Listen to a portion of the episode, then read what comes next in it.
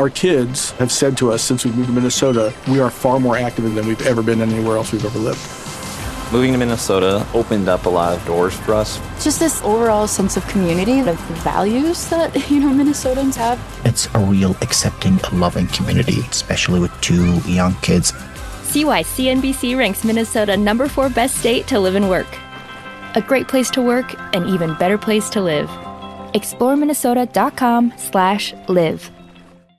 Our kids have said to us since we moved to Minnesota, we are far more active than we've ever been anywhere else we've ever lived. Moving to Minnesota opened up a lot of doors for us. Just this overall sense of community, of values that, Minnesotans have. It's a real accepting, loving community, especially with two young kids. See why CNBC ranks Minnesota #4 best state to live and work. A great place to work, an even better place to live. ExploreMinnesota.com/live. Our kids have said to us since we moved to Minnesota, we are far more active than we've ever been anywhere else we've ever lived. Moving to Minnesota opened up a lot of doors for us. Just this overall sense of community, of values that, Minnesotans have. It's a real accepting, loving community, especially with two young kids. See why CNBC ranks Minnesota #4 best state to live and work. A great place to work, an even better place to live. ExploreMinnesota.com/live. Step into the world of power, loyalty, and luck. I'm going to make him an offer he can't refuse. With family, cannolis, and spins mean everything. Now, you want to get mixed up in the family business. Introducing The Godfather at ChumbaCasino.com. Test your luck in the shadowy world of The Godfather slot. Someday, I will call upon you to do a service for me. Play The Godfather now at ChumbaCasino.com. Welcome to the family. No purchase necessary. VGW Group. Void where prohibited by law. 18+. Terms and conditions apply.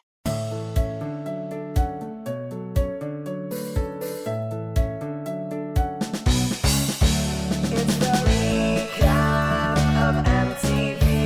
Your hosts, Ali and Brian C. And the drunk end of R.H.A.P. You don't like this song, then don't at me. Hello, everyone. Welcome back to the Challenge Radar Dizer Wrap-Up Podcast for episode 14. I am Brian Cohn. With me, as always, is my co-host, Ali. How are you? If the episodes are going to hit this hard, I'm fine with there being 25,000 of them. I think it actually might be 30,000 because you forgot about the other Redemption House where all the actual teams have been eliminated because you really ride or die by your favorite ride or die. So as long as that ride or die is still in, you're still in. And then it's a series of 12 competitions. Each one has a winner. And then only one after 11 competitions did that team actually go home. So we got a while to go.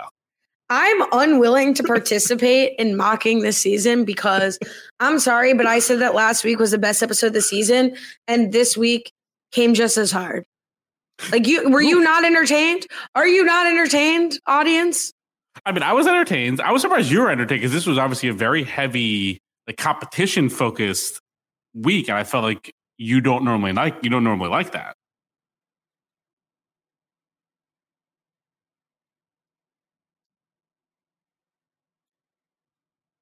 Did I lose you?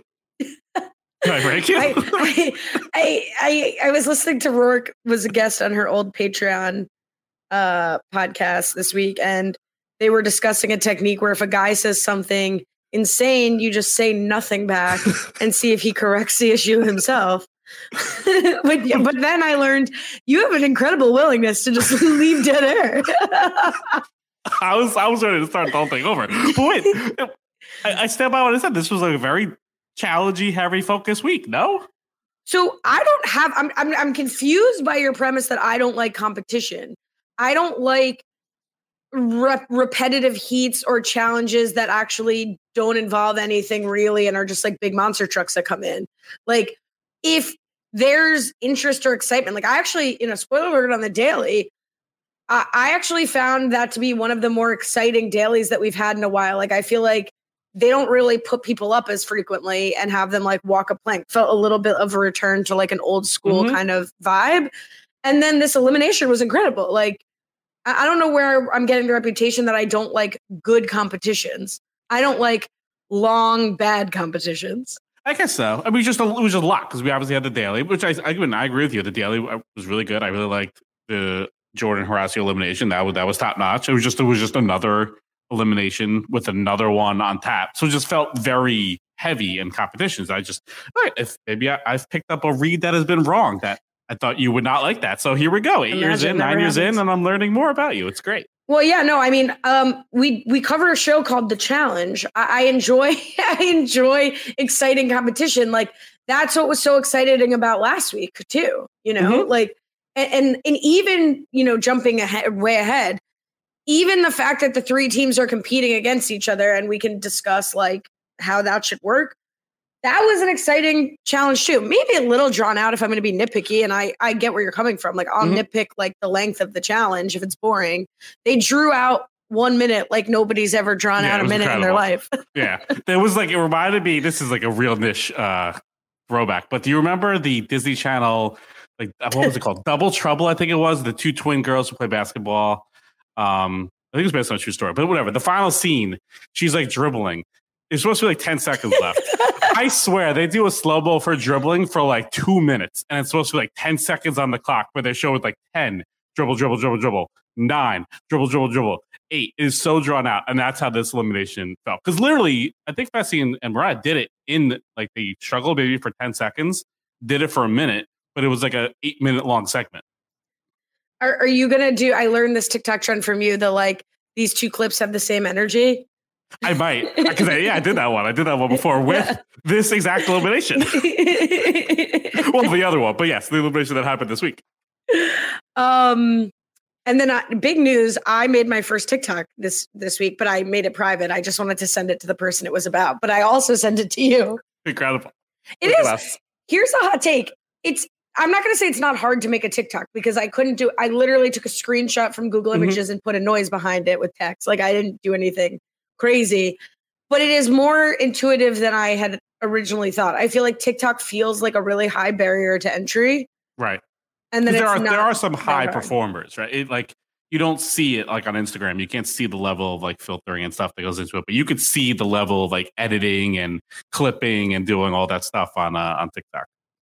But if you want to do very rudimentary stuff, like my skill set, it took me 15 seconds. That's where I'm at. Yeah. I mean, well, I learned in my last one how to like make comments fade in and out. And I felt like I was like, you know, Martin Scorsese over here. So, well, to me, you are. So that's fine. It is funny how this episode started out because when Casey was like, now that my brother's out of the game, I literally was like, here's something behind the scenes. We're recording this right after the episode on Wednesday. Mm-hmm. So I was going to like, start watching it, and I really didn't know if it started at 8 or if it started at 9. So 8:30, I split the difference and went to check. And so when I started this and she said that, I was like, "Oh, I'm watching an old episode. It must not have started yet." Because like, when did Kenny go home? So I had the same thought. I'm like, "Oh, maybe it's a repeat. I don't know what's going on here." I'm like, did I make up that we had someone else go home last week? But no, they just bringing Kenny back into it. Now that we see how the teams like played out, you know, it was a few weeks ago that we talked about. They made a much ado about what we thought might be nothing with Mariah's team being so terrible and Fessy's team being so dominant. Yep. When you look at how the chips fell with Horacio, Devin, Nani, Amber, and Jordan being the last remaining team members and Horacio and Jordan going head-to-head later this episode, it did end up sort of working out that way. It did. I don't think that was a surprise to see them. I was expecting if it was going to flip, it would have flipped at the final, not necessarily throughout all these dailies. But it really wasn't as much of a, even in the dailies, as much of a bloodbath as we kind of thought. Like the first one was, because that was like a very physical head-to-head thing, and they just got smoked. But everyone else was pretty close. Like even here in this, I mean, this was just based off the fastest pair, but I think if this was a team one, Devin's team probably would have won because Chauncey quit. So it wasn't as much of like a slaughtering during some of these dailies as we might have thought. No, and even last week it was, you know, one leg of a challenge versus, right, you know, their worst leg of a challenge. Exactly. But yeah, so Olivia gets birthday roses from Horacio. And we really, in the first few episodes, it was all about how everyone loves Horacio. Horacio has been a little dormant the last few episodes. Mm-hmm. And this episode, when we got a huge spike and everyone talking about how great Horacio was, before he ends up going in against Jordan, I thought he was going to lose. Then I see him going in against Jordan. And I was like, oh, okay, this was Horacio's farewell. But no, apparently this was just sort of the resurgence of Horacio in our lives. Yeah, and it is great to see Horacio get a love from a lot of people. And the one person, though, that I'm still very confused by is Olivia, because no one has tried to make a thing more of a thing than Olivia with Horacio struggling under pressure. He could be doing anything, and there's a random clip. It might be the same confessional every single time. I'm not sure because they don't always show it. It's just like the voiceover, but it's always her saying, yeah, Horacio, we all know, really struggles under pressure. And I just don't ever see that. Like the one time was just when he had like a mini blow up with her, but that was it. Every other time she just harps on this, and it's very bizarre. I am so glad you said that because I feel the same way. Like I am so sick of rolling that clip about how he's not good under pressure when like he's won elimination, every elimination you've been in, he's won with you, mm-hmm. and now he's just crushed us on his own. Like I'm tired of hearing that from her. It's like not a good look. If anything, I would almost say he's great under pressure. I think I'm now ready to flip it. I think Horacio is A+ under pressure. Yeah, I'm with you. I co-signed that. That's the new like slogan. I'll make that my Twitter bio. Right. Horacio is excellent under pressure. Yeah. Top line of the resume. Great under pressure. Do you like, I don't know if we've really talked about this. I feel like when we got introduced to Horacio and Olivia, there was like a little bit of like a maybe once they vibed and Olivia wasn't into it. I forget why I think that. Like, are we detecting a vibe here? Or are the red roses just like messing with my head? I think it's messing with your head because I don't feel any romantic bond between them. It does feel very platonic friend, almost like brother sistery even on that vibe. I don't think that at any great chemistry. They have good chemistry. They have friend chemistry, but not like, oh, they're going to run off and get married. Chauncey and Amber level chemistry. Chauncey and Amber level chemistry. We did get a 5-star review this week from somebody who called themselves a part of the like Amber Hive or something. Yeah, that worried me. Yeah, I don't want any hive coming at me. That feels troublesome. I don't know. It was positive. I know it's positive now, but a hive could flip. They could turn on you. I did have the same reaction of like, uh-oh. That was nice. You're on our side for now. Right. I really don't want to use the phrase Darty, but I can't help but use the phrase Darty. But just know I regret using it. Mm-hmm. We get a nice transition with Colby maybe into a daytime event. But all we really get out of this is more Jordan, Anissa, Tori talk. You know, it's really going to sort of play out, but then not play out this whole episode. I think I'm sort of surprised the last few episodes that Anissa hasn't really played a key role. Mm-hmm. Should Anissa be doing more here to sort of repair or mitigate the damage between the relationship between Jordan and Tori? I mean, I think she would if she was as close to Jordan as the show wants her to be. Like if she and Jordan were ride or dies, like a Bananas Nani level ride or die, and like they were one of Bananas or Nani were dealing with one of their other exes, like they would be doing more. But Anissa is still very much just Team Tori, that she's going to side with him. She's going to side with her. She's going to hear her out. She's always going to be there for her, especially now that Anissa's not even at the moment with Jordan as a partner. So all she's going to do is just be there for Tori as a friend. That's true. I also kind of think like Anissa has to see it. I think everyone really has to see it. How we talked about last week. Like, I just don't see a world where Jordan puts Tori in. I know Jordan effed her over last week and like blamed her for what was his move. And there was ego involved and there was feelings involved, but I'm willing to eat crow on this. Like, I just don't see a world that Jordan says her name. No. And he even said it when she asked him, he was like straight up 100% no, never, not a chance in the world, zero. And I 100% believe him. There's just no way. He may do things that like what he's already done that cause her to go in or indirectly cause her to go in, which you could argue is almost a little worse. But in terms of just saying her name straight up, like that would be mind-blowingly surprising. No, and I feel like everyone has to just be ignoring it when Tori's like, well, if we lose, like there's a good chance Jordan would say my name. And Anissa's just like, no. Mm-hmm. And he's just like, did you talk to him? And I'm like, no, like I didn't need to talk to him. Like they're just, we're watching the show. We don't even know Jordan. And we know this up to be 100%. Horacio too. Jordan's like, oh, I feel like Tori's going to say my name. Horacio's like, what are you talking about, dude? No, she's not. Shut up. Which, okay, did that hurt your enjoyment of the episode? Because like at no point during this episode did I think there was a world Tori was going to say Jordan's name. And that's like 50% of the plot line of the episode. Yeah, I mean, I didn't think it would, but it didn't matter for me because it just felt like it was going to be Jordan Horacio no matter what, because if this was a Devin elimination episode, there would have been a huge Devin spike. In my head, I was like, there's no way Devin's being eliminated with having such a mild week or even last couple weeks. So I was like, whether or not Jordan or Horacio is the main vote, I'm like 95% convinced the other one's going to be not pulling the safe dagger anyway. So this is kind of all moot. Right. I mean, particularly when we get the scene of like Jordan and Horacio that you just referenced before, like talking about it and like talking about how much admiration they have for each other and the friendship they've built and whatever.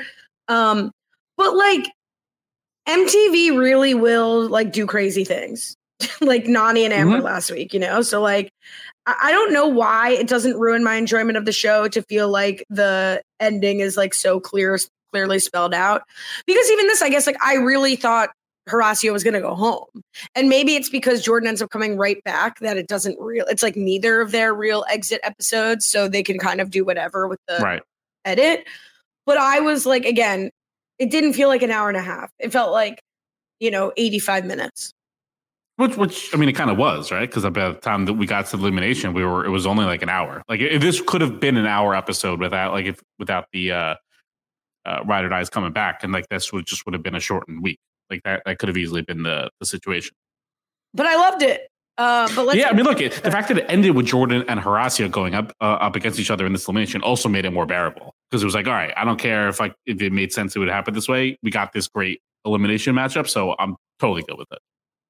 Let's talk about the nightly this week. I thought this was legitimately very scary, and I think we haven't had a challenge. I said this earlier, but we haven't really had a challenge that has, I think, read as scary on TV as this. Like, I am afraid of heights, so maybe I'm biased, but like I was very afraid watching this challenge. Great challenge.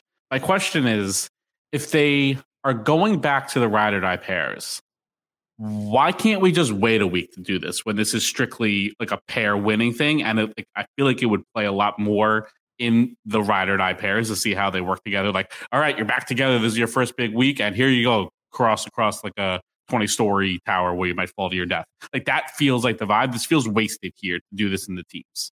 I agree, because I think what you're getting at is the same thing that I had the biggest problem with, is like, if only one team needs to win and there's no penalty, then it should just be a team challenge, like a pair challenge.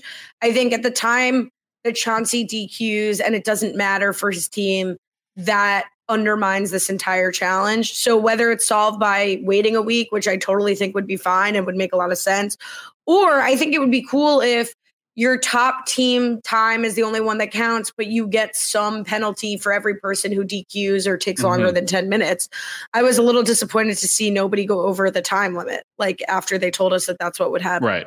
And I also think for this one, going twice is a huge advantage. Because first of all, you squelch all your fears and stuff. Once you do something, you can do it again. And you already know the course, so you kind of like can navigate it much quicker. So the fact that Fessel, it's not surprisingly to me that Fessel's second time was the best time overall, because he had all those factors going for him.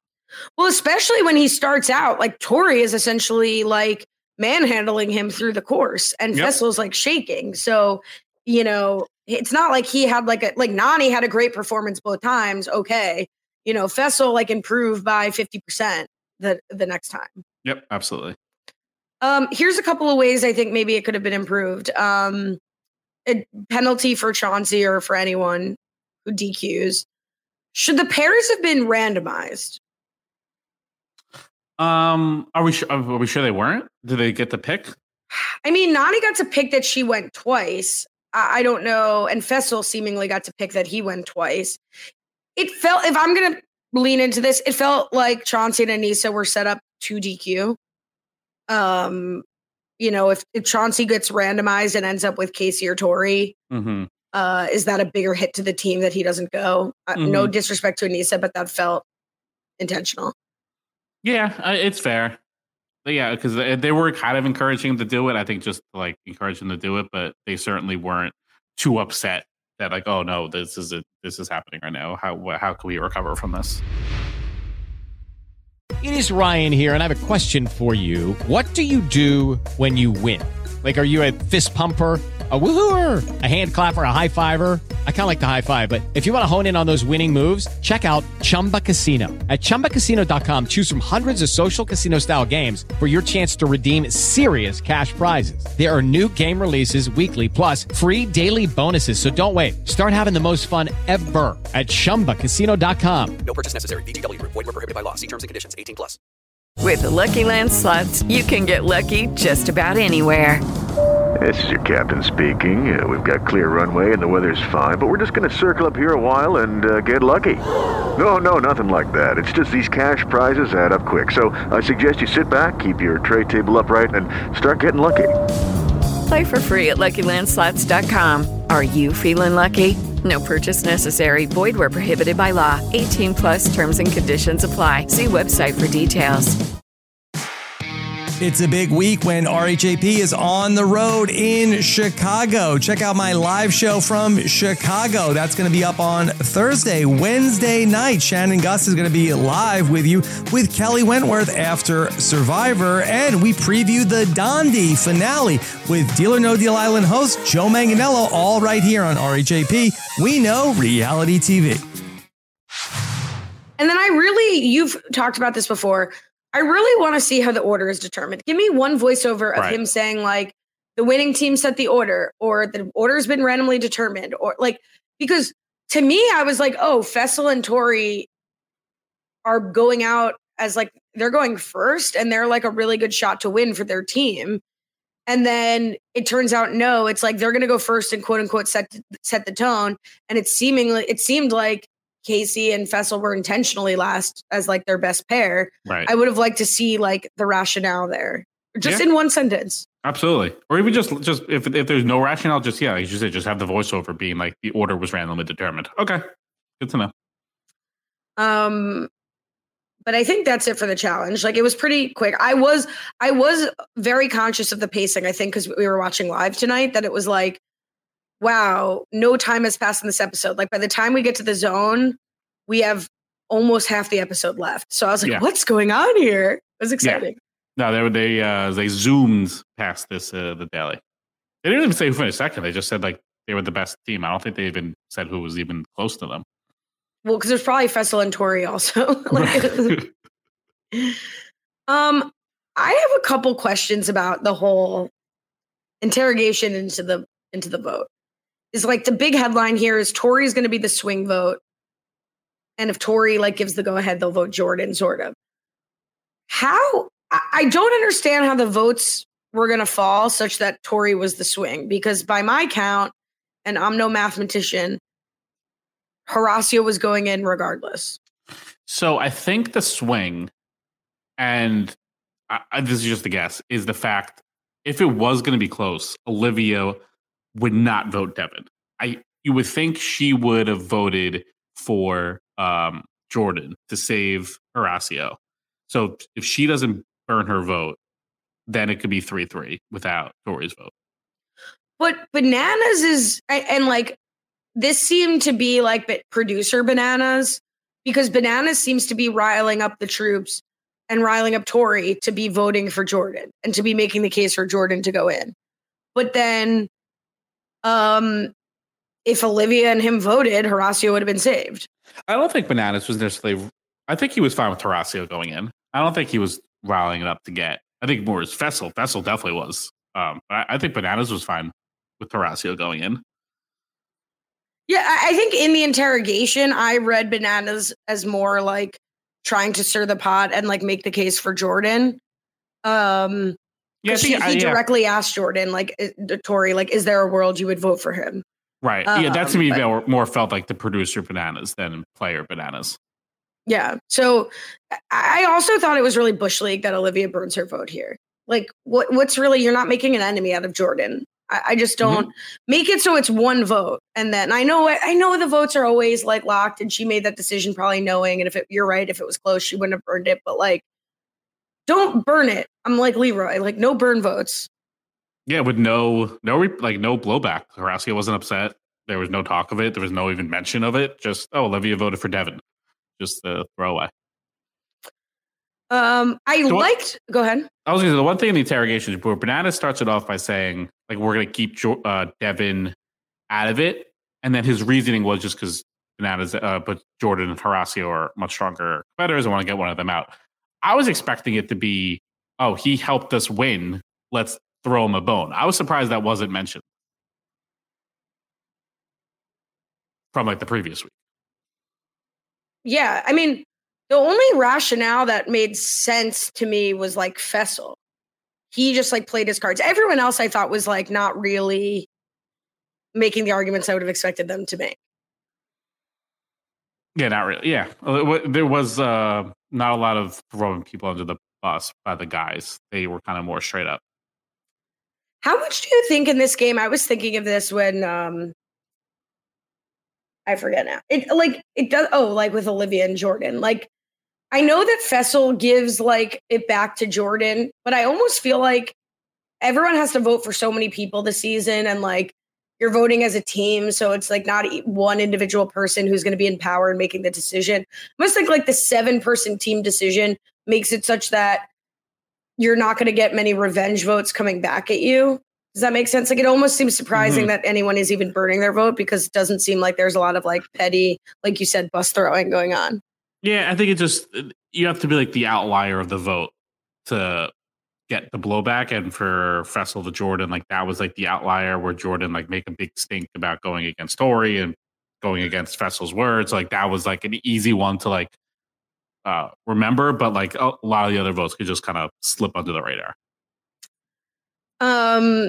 What is not slipping under the radar is the tension between Jordan and Tori, and obviously that's been going on all season. But we talked about the public fight, I think, last week, where Devin's face is like the face of the audience. But this one, even for me, and I'm a messy bitch who loves drama, even for me, this was painful to watch.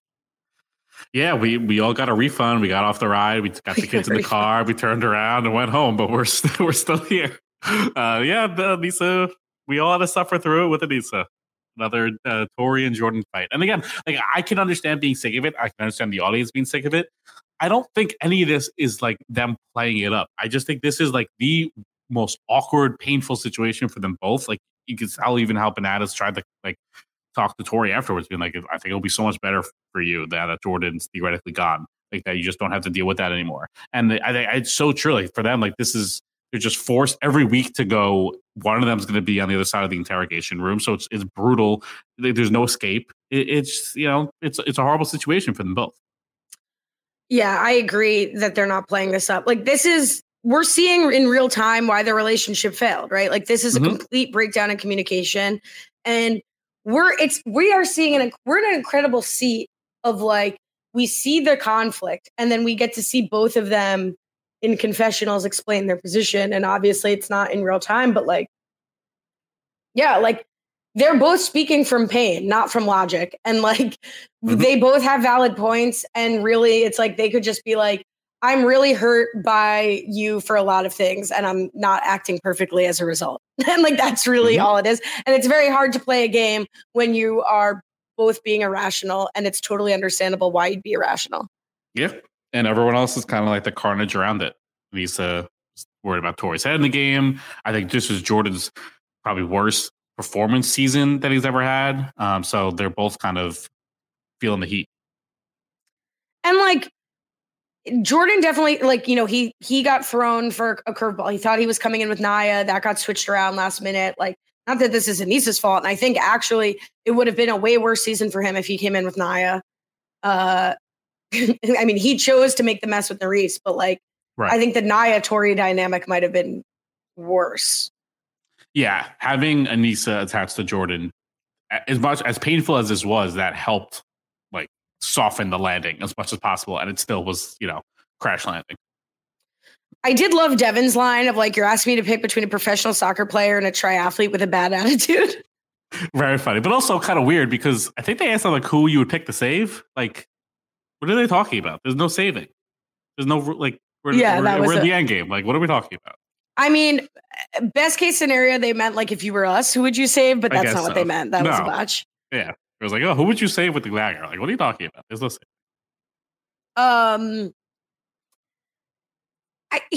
Who do you think from like a strategy perspective, either as a team or if you're the men or you're the women, who's the right vote in for the like direct vote?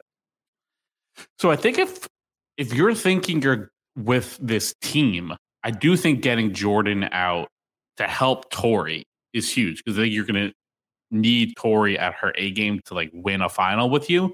So theoretically getting Jordan out would immensely help her kind of re-level herself and get more focus. And I would think Jordan would be better than Horacio, but the fact that Jordan is so messed up with the Tori situation, clearly, as you can see here, Horacio does seem like the stronger competitor because of how emotionally distraught Jordan is. So there's definitely very clearly a quick case to be made, I think, for both sides. So I think going after Horacio makes sense, but I think you could make a very good argument to try to get Jordan out. Not seeing, you know, how it ended up shaking out and just like my own bias. And like Fessy says it perfectly at the challenge, like, okay, I see you now. So like maybe I was underestimating Horacio in my thought process, but without the benefit of hindsight, I would say Jordan has like a 5%, maybe less than 5% chance to beat Jordan at any given elimination would be my assessment. And I'm happy to get tweets that I'm wrong. It's whatever. Horacio has better odds than that, but not much better odds than that. Mm-hmm. Yeah. Jordan. Yeah. Like, that's fair. No, I was going to say that's fair. I would say Devin has more than 5% chance of beating Horacio. You know, maybe for them, what would you put it at? Like 70-30? I mean, I would think going in, but I probably even less. I think anything physical, Horacio probably wipes the floor with Devin. But like, so, you know, whatever. That's what I would like cap it at before I saw Horacio perform here. But like anything we've seen that required help, like, you know, Devin probably has like the help of Bananas and Tori, mm-hmm. whatever. So like, I would probably think that Horacio is the right vote here. If your goal is to get rid of one of Horacio or Jordan, I would think if you put Jordan as the direct vote, he's not going to go. He is very, very unlikely to go home against Devin. And so you put Horacio in because at least like you have a better shot at one of the better people going out, and best case scenario, you get Jordan and Horacio. Mm-hmm. So like, I didn't really get like the big agita about this episode. 'Cause one, I didn't think Jordan had the votes to go in anyway. And two, I thought just like strategically without Jordan and Tori's drama that Horacio was the right decision. Mm-hmm. But yeah, no one was like laying that out. So maybe, and I'm probably underestimating everyone. I'm somehow underestimating all three of them. Yeah, I know. But I think the biggest point is the votes just weren't there for Jordan to go in. Like they just weren't. One thing that's interesting too is like the women really should be wanting Jordan to stay and Devin to go home with an eye on the final. And we did get a question from someone who is going by plays by ear about like there should have been no one on the show has talked about the possibility of returning to ride or die pairs for the final yet. Something I think pretty obvious has to happen.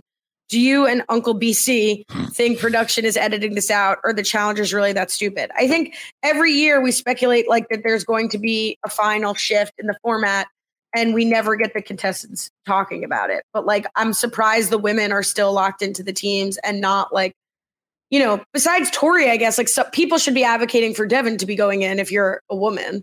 Right. I think Bananas talked about in the beginning of this week of like where TJ's kind of talking about like, he might show up at any time. We got to be prepared for everything. So I think there has been speculation about getting back together with your pair or something like that. So I would give this group more credit that they were preparing for some level of next level game flip. I don't think they were locked into thinking the teams were 100% going to the end. I think they were prepared for a variety of different twists and turns that this may go on. I 100% believe that they're talking about this every season and we just never see it. I wouldn't mind seeing it. Mm-hmm. I would like the fourth wall to be broken on it. It's part of the game. It should be considered. I don't think the contestants imagined that the ride or dies would be coming back. So I think I'm just making that up. I have no basis to think that. But like, you know, that definitely like prevents you from maybe thinking that it's a straight up ride or die reunion. But again, yeah, I think like I'm surprised we don't see more of like the opposite gender team members like trying to vote in stronger people. It's more of like a Survivor pre-merge versus post-merge of like you want to strengthen the team, your tribe early on, but you don't want to compete against them later. And like for in a men's elimination day, the men's interests are aligned in I want to weaken the other team and I want to weaken my company. Well, I guess no, they're not. Ignore what I just said. I wish I could edit this out. I wish it was NGOG. I guess maybe is it just that Bananas is not intimidated by anyone in the final? Yeah, I don't think so. As he really shouldn't. Oh, wait. I'm sorry. Oh, my God. Honestly, I hate when we do this right after the episode, even though it's my fault that we're doing it. Sorry. I meant what I said. Their interests are aligned. Keep the weaker person out of elimination, weaken the other person's team, and keep the weaker person, in this case, Devin, in the final. The women should really be advocating like the opposite, except that they don't want to lose next week. But as it dwindles, you have to imagine they can't keep going with these teams longer. So all of this is to annoyingly say, plays it by ear. I agree. I think we should be hearing more about the conversations that are undoubtedly happening about projecting teams for the final. With that, I will take my headphones off and just sit here in silence the rest of the show. No, but I would love it because I would love to hear what they're speculating. Maybe they even have some good ideas about what should happen down the road or what they can do. So there's no reason not to include what the contestants think are going to happen. So I wish they would include it. We agree, I think. Yes. I don't know what I said. I agree with what you said. I'm not sure that I could say you agree with what I said because I don't even know what the hell I just said. I think what you were saying was the men should want to get rid of like those stronger men or the weaker women, and like the women would want to do the opposite, like to be paired with the stronger person for the final and not have to go against stronger people in the final, something like that. Let's get to the zone. Okay. Great elimination. Classic fun elimination for the zone. Yes. Great one. Balls in. I think this was the one where Cara Maria broke her wrist back in like free agent, or she had to do it with like a broken wrist. But a lot of good memories with this one. And it's set up to be another good one. Jordan, Horacio is the main vote. Devin walks up confidently and pulls the safe dagger. Another weird voiceover dropped in here. TJ being like, if you touch it, it's yours. I don't know. I thought, is that like Chekhov's You Touched It? I don't know what's coming down the road, but Devin walks up super confident, pulls the safe dagger, and Jordan goes right in. Yeah. I mean, can I ask a question? Because you know, I'm a sports fan, but not in this way. Is pay-per-view still happening? Because we get two pay-per-view references about this fight. It is still happening. Pay-per-view is still happening. All right. And I think even if it died, it's like, it's still a thing. I think even, you know, pay-per-view is just, you know, the Blockbuster of it all. Is Blockbuster still a thing? No, but, you know, still called Blockbuster. Who's referencing Blockbuster? I don't know. People still reference Blockbuster. Pay-per-view is going to be like the tilting laugh cry emoji of our generation. You know, like the next generation is going to come and tell us it's not cool. I mean, I think you're probably right. But I mean, pay-per-views, it's not. It still has the cachet, I think. It's still cool to say. It still has cachet. I mean, everything's pay-per-views. Everything's streaming. We're all pay-per-view. I never understood pay-per-view. Like, do you go to the channel and you just like hit okay and it adds it to your cable bill? Or do you have to like beep, boop, beep and give your credit card information? Either or. It's a great technology. You can do the beep, boop, beep, boop or the boop. Great technology. Okay. So it's like when I purchase a movie on YouTube. Right. Exactly. That's pay-per-view. But theoretically, just go to the movies pay-per-view also. You're paying per your view. Not much to say about the votes here for Balls In. I do want to say that Casey has my favorite justification for putting everyone in. Everyone's giving these like stupid little like, I'm sorry, I have to do this. I'm not going to vote for my ride or die. Jordan, you owe me. You said you were going to vote for me, blah, blah. Casey, I'm going to do what's best for me. I vote Horacio. Like, good for Casey. What an insane explanation. Like, yeah, everyone is trying to make up an excuse to not say I'm doing what's best for me. Sometimes you do see like the remnants of like the Big Brother world come out. Like that feels like you're giving your H speech. I got to do what's best for my game. It's nothing personal. You're on the block. Like you just see that sometimes seeping through, and it's, you know, it's nice to see. I felt that so heavy when Fessel, Casey, and Anissa are down there thinking they're about to get eliminated. And Fessel and Casey are just stone, like very expected and expected. Like, of course this would happen. Sure. And Anissa's like moving her head around, looking down, being like, it was a good season. Like right. Casey and Fessel are prepared for anything. Yeah, Anissa was jumping up and down. Big smile on Anissa's face. Well, after the reveal. Yeah, after. But as you said, Devin pulls the safe dagger. Jordan, very sinister, very scary. And he's like, when I go into a physical elimination like this, like I bring it to them. Like I want them to feel everything early. Like, what does that even mean? It's very Dexter. Dexter. Yeah, I'm going to dismember him finger by finger. Like, this is terrifying. Yeah. And didn't really back it up because Horacio took it to him. He did great.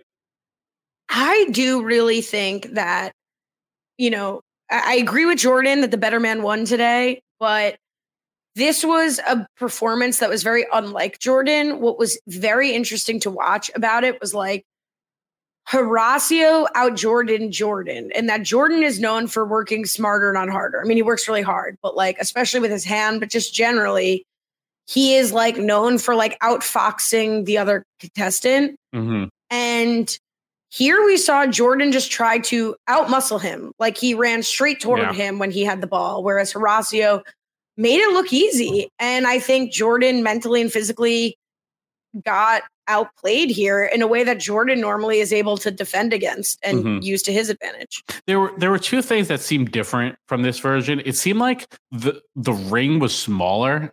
It seemed like, I don't know if there's a specific rule about once you get in the ring, the defender can't be in there, but it was weird to see all like the wrestling and the fighting happening so far away from the bucket. Usually it's a lot more closer.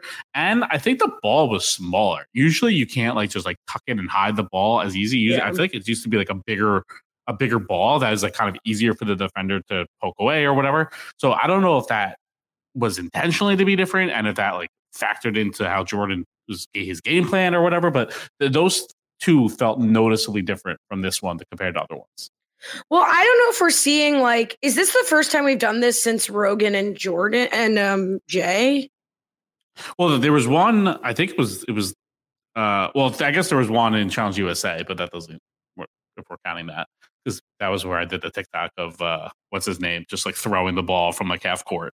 But in terms of the regular challenge, I feel like that might have been the last one a few seasons ago.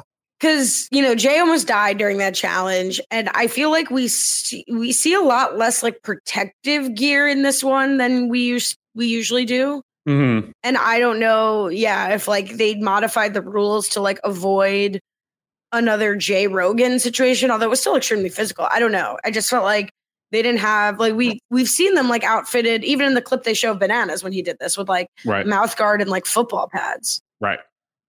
Yeah, I mean, they're both smaller guys, obviously, compared to someone like Rogan. So I'm sure that played a little part, too. But yeah, not clear on the rules. That's fine. We never are. Jordan says something interesting about what he wants his legacy to be. That's like win or lose. Like every time I go in the sand, we're going to put on a show every single time. Like if that's what he wants his legacy to be, like I think it is 100% his legacy. And that's nothing what the show wants his legacy to be, because obviously his real legacy is a lot more controversial than that. But well, like, certainly. That's like his show legacy, I would say, for sure. But it is very Jordan to not... Sorry, back on my hydrated girly era. I don't think... You know, obviously if Jordan won this elimination, we're not getting that confessional where he's like, win or lose, my legacy is that I put on a show, because then he loses. But... Mm-hmm.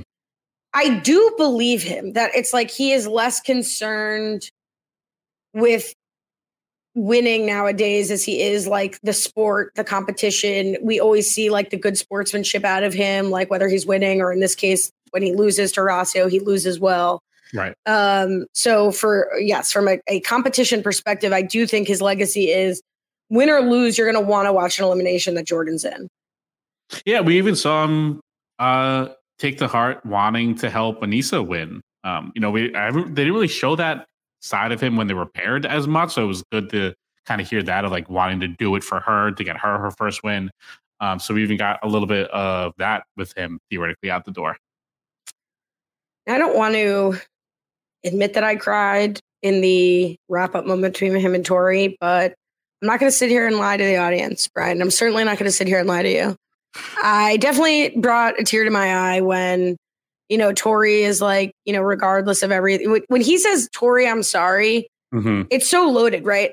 I think Jordan is sorry because A, like how it got this way, and B, that he's like leaving her in the game. In some like demented way, I think Jordan has that feeling. I don't think he's sorry for what he should be sorry for, probably. Right. And I think Tori took it as what she wanted the sorry to be for, which is why she was so emotional. So it was kind of like the perfect timed I'm sorry, because he could mean it with for whatever he wanted to mean, and Tori could take it for whatever she wanted it to mean, and they could both feel like a weird sense of closure and acceptance between the two of them. I did get a little, I know, so you were tearing up a little bit. I got a little bit of a chuckle of Tori being like, regardless of all the cameras and the show, I'm going to say this while you're saying this in front of the cameras on the show.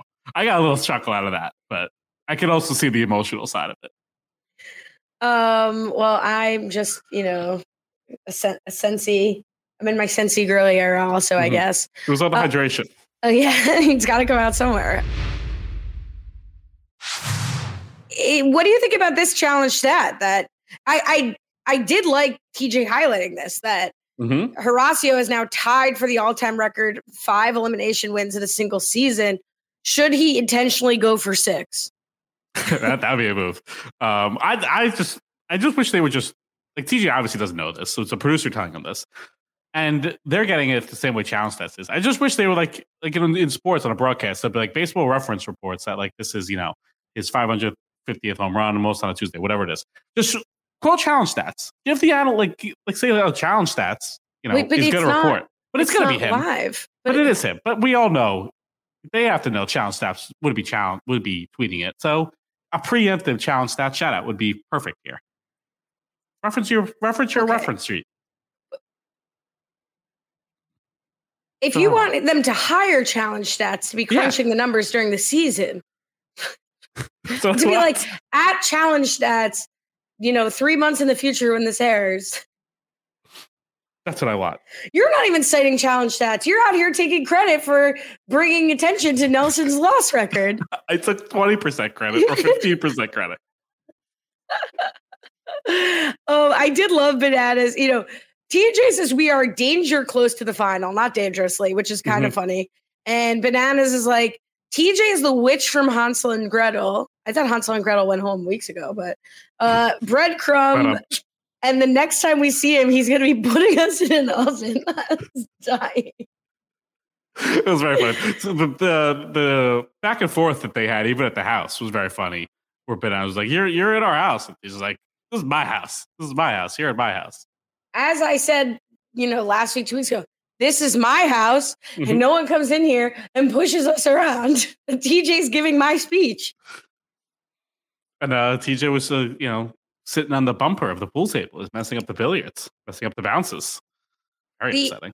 Aesthetics are not my strength, but I know this is an audio podcast, but there's a reason it's not a video podcast. Aesthetics are not my strength, but like the outfit they put TJ in, the sort of like mustard, like yellow that matched like the dark wood of the walls and the yellow pool table. I was like, this look is fire. Like date night TJ, but like more like après ski TJ. I was into it.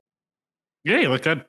Look, he was coming off that high. He just had his actual date night, so I'm sure he's feeling good about himself. No, not surprising that his wife would show up for the week before and not have to deal with like this like extended week of multiple eliminations. She's like, let me just go for the one. I can't be here for multiple. Or maybe that's how TJ had to be like, look, I'm going to have back-to-back filming days, and normally don't have that. I have back-to-back filming days. Let's do date night before it to make it up. Somebody did tweet this, and I don't know who it was, that was like, why not bring in TJ's wife for this episode? Like, it would make a little bit more sense if she came in and was like, he's like, I'm getting back together with my ride or die. You got to get back together with your ride or die. Like, well, you know, it was one thing to just be like, my wife supports women, so she's here. It would have been funny if they brought TJ's wife and then she sent home the three of them without ride or die. It's like, TJ brought me in so he can stay for the ride or die season. You three don't, so you got to go.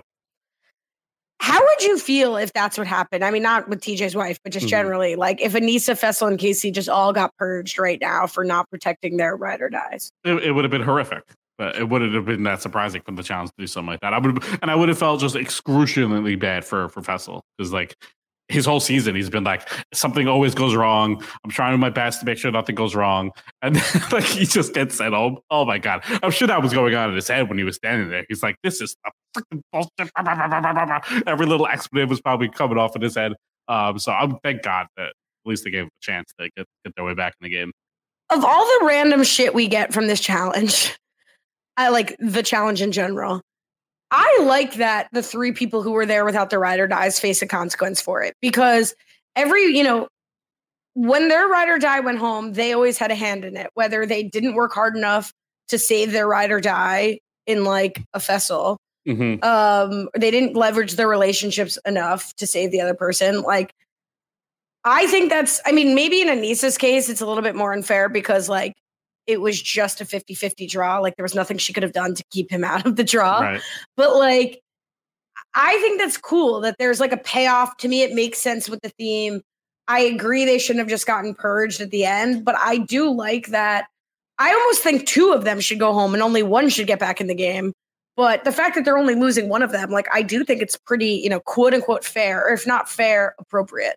Yeah. And look, they're getting two shots at it. So whoever gets sent home next week definitely can't make too much of a stink about it, because you basically lost two separate elimination rounds. But poor Nelson and Nurys, man, to be the only team that get sent home, and like if one of them, like I think they had a great chance to win this one.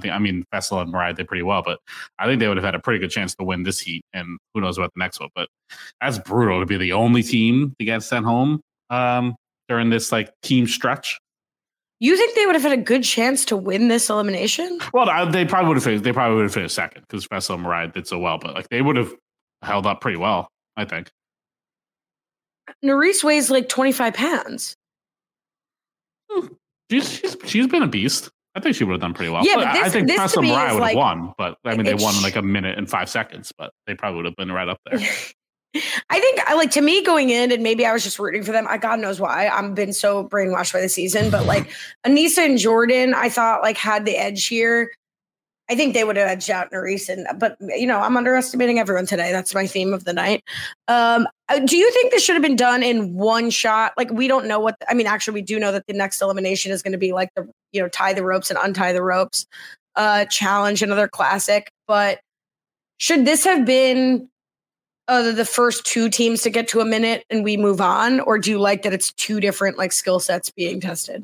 Yeah, I'm good with this, a different one. I think you mix things up and do something different. I don't need the same one, especially if I feel like the longer it goes on, it's almost like you might not even be able to do it at that point, because you're like tired and the sand, so it's like you might just be out there all day. So I'd rather see something else. I think more than and to explain if people aren't watching the show or didn't see the next week on, I don't remember what it's called, but it's basically like you tie up the rope on a jungle gym in all of these knots, and then you switch and you have to untie it, and the first team to untie it wins.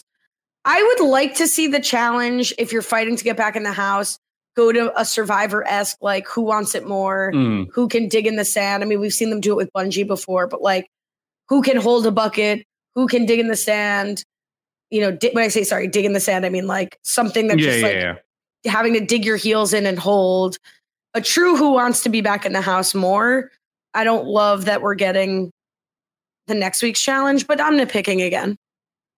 No, I think that's fair. I think I'm okay doing something different. Maybe not like this specific one, especially another one that's kind of like an iconic-ish Challenge elimination. I would be okay with them doing something that's a little more endurance, who wants it more focused. But yeah, I'm not gonna be too upset about it. Who do you think has a better future in describing emojis, Bananas, Nani, or me?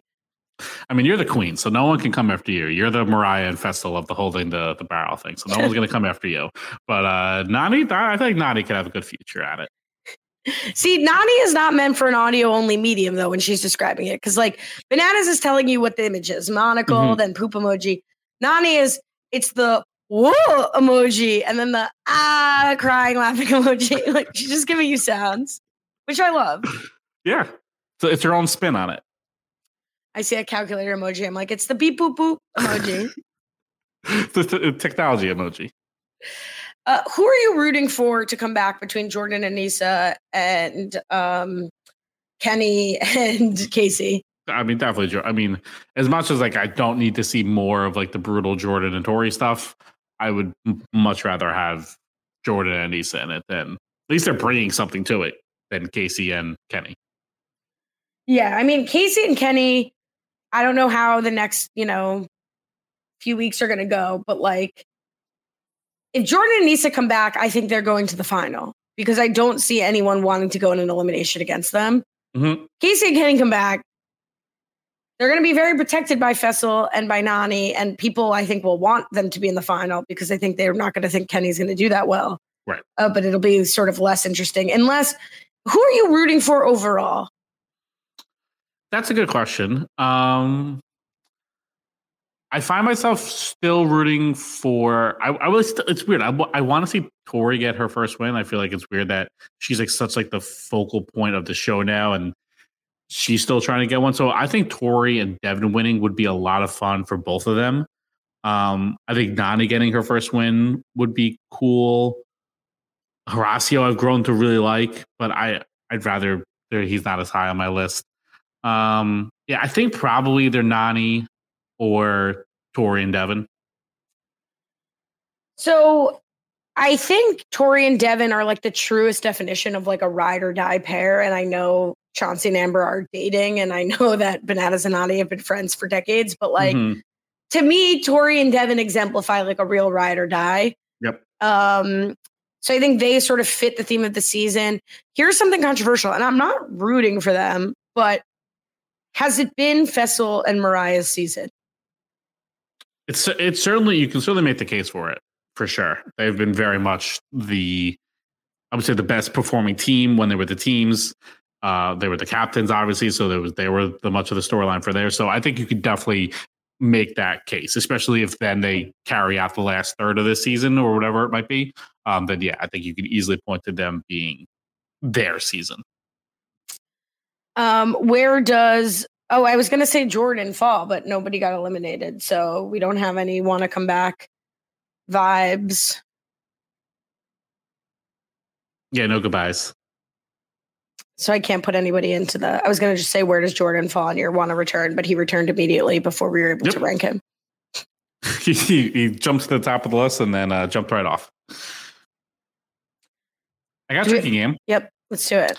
We got 10 for the week from the Great Kyle Picard. There were 5 dual confessionals. Every boom, boom, boom, every pair was getting them at the end of the week, at the end of the episode. 3 prior. This is the rule. 3 eliminated ride or dies because they were all brought back. So technicality, they'll count.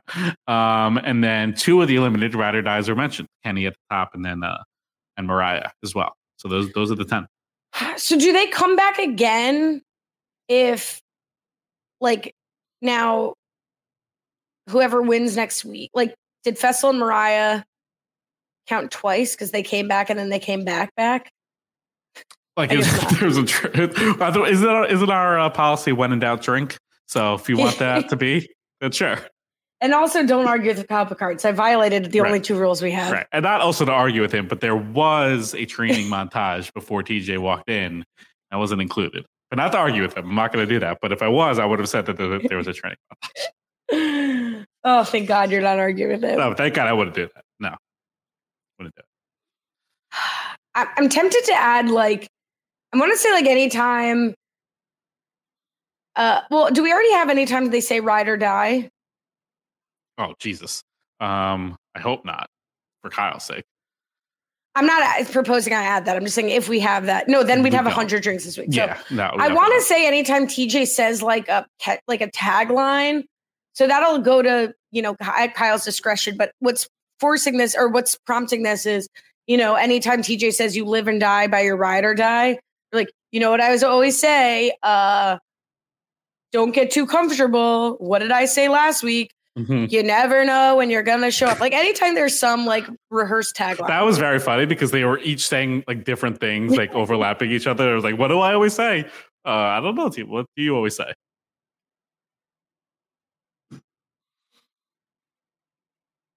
Once again, your willingness to just leave silence is unmatched. I love silence, so it's very easy for me. It's an audio medium.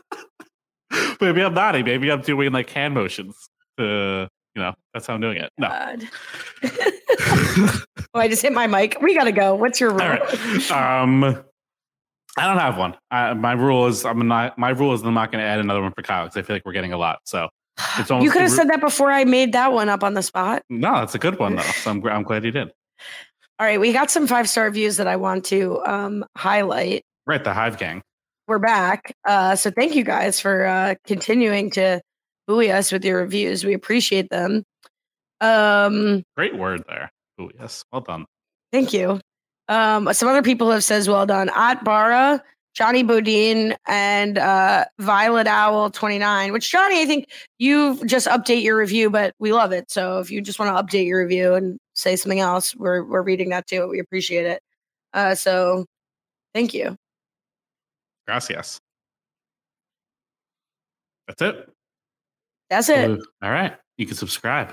Rob has a website.com/challenge feed. You can follow me on Twitter and TikTok. At Cohen Brian _. You follow me on Twitter. Oh, sorry. At Lash Tweets. I almost said Rash Tweets. That would have been weird. I'm not weird, Rash Tweets. Yeah, that'd be a weird Twitter to follow. NGOG this week? Yeah, actually dropped today. So amazing. If you're listening to this, there's a NGOG at anchor.fm/newgirloldguy also. Perfect. We'll be back next week for episode 15. Really living up to the 22 episode hype that this talked about in the preseason. So episode 15 next week. It almost seems there's a lot to cover between now and then. Like I must think that's not enough episodes. No, there's still like what, 8 teams probably, something like that. I think there's like 8, maybe even more than that. I think it's 10 teams. Jesus Christ. Oh my God. Episode 15 next week. Happy Valentine's Day. Have a good one.